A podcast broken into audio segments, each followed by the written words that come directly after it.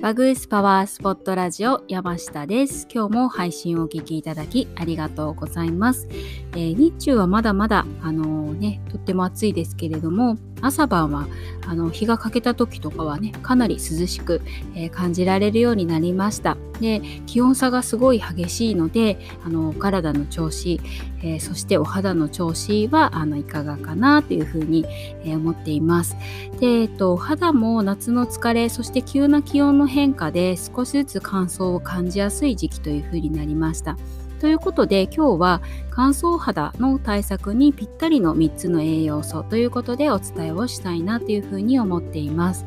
でお化粧品でのケアももちろん大事なんですが、え私たちの体そして、えお肌を作る元となるのが、えやっぱり食べ物です。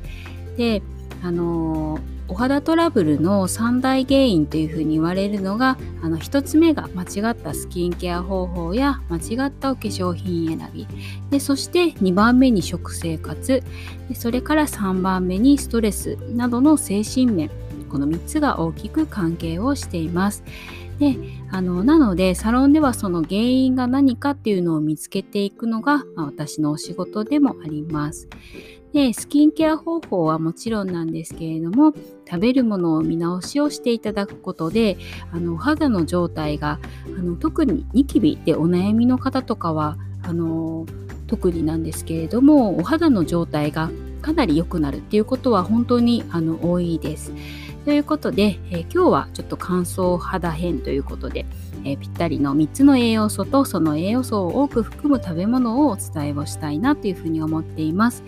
えー、乾燥肌におすすめの3つの栄養素はビタミン A、ビタミン C、ビタミン E ですね。えーと、以前もちょっとブログで書いてご紹介を、え、したことはあるんですけれどもあのビタミン A、C、E の頭文字を取ってビタミンエースというふうに覚えておくと覚えやすいです。私もちょっとビタミンエースって覚えて、えー、いるんですけどなので、まあ、乾燥が気になるなと思う時にはあのコンビニによってた時にもあの野菜ジュースのコーナーで、えーと、ビタミン A スビタミン A スとか思いながら、えちょっと裏をひっくり返してみてみて、えそれらが多く含まれているものっていうのを買うことがあの多いです。あのお野菜でね取るのが一番理想的ではあるんですけど、まあ、なかなか忙しい中ちょっと取る時間とか、えー、ねあのそれだけのお野菜を用意するっていうのがなかなか難しい時もあるかなというふうにも思いますので、まあ、そういう時はちょっと野菜ジュースとかで、補っていただくのもいいのかなっていうふうにも思っています。で、えっと、まずビタミン A の働きはお肌の粘膜を、え正常に保ってあと抗酸化作用があるので、え老化の原因となる活性酸素とも戦ってくれます。でこのビタミン A を多く含むものはほうれん草、人参などの緑黄色野菜に多く含まれます。でそしてビタミン C の働きは、えー、抗酸化作用だけではなくて、えーとまあ、こちらの方がちょっとあのイメージ的にはなんかあるかなと思うんですけど美白にとかねシミによいいよっていう風なイメージがあるかなというふうに思います。あのっていうのがこのビタミン C が紫外線に対する抵抗力っていうのをつけてくれるからっていうのもあります。であとはあのコラーゲンの生成にもビタミン C があの欠かせないですね。で、えっと、多く含まれるものはレモン、じゃがいも、ブロッコリー、いちご、キウイなどです。で、えっと、最後にビタミン E の働きなんですけれどもこのビタミン E は若返りビタミンというふうにも呼ばれていて、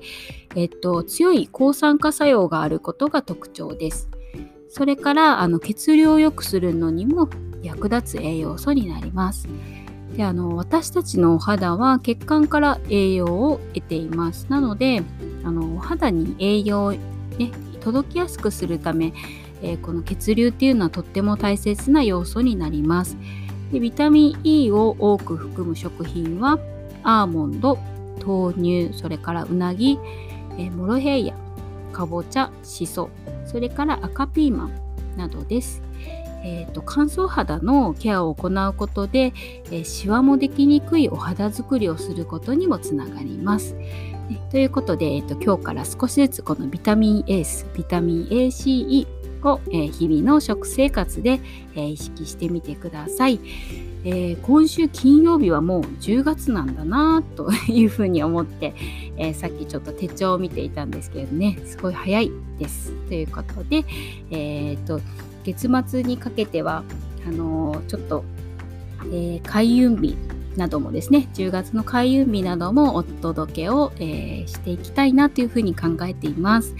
はい。ということで、え今日も素敵な一日をお過ごしください。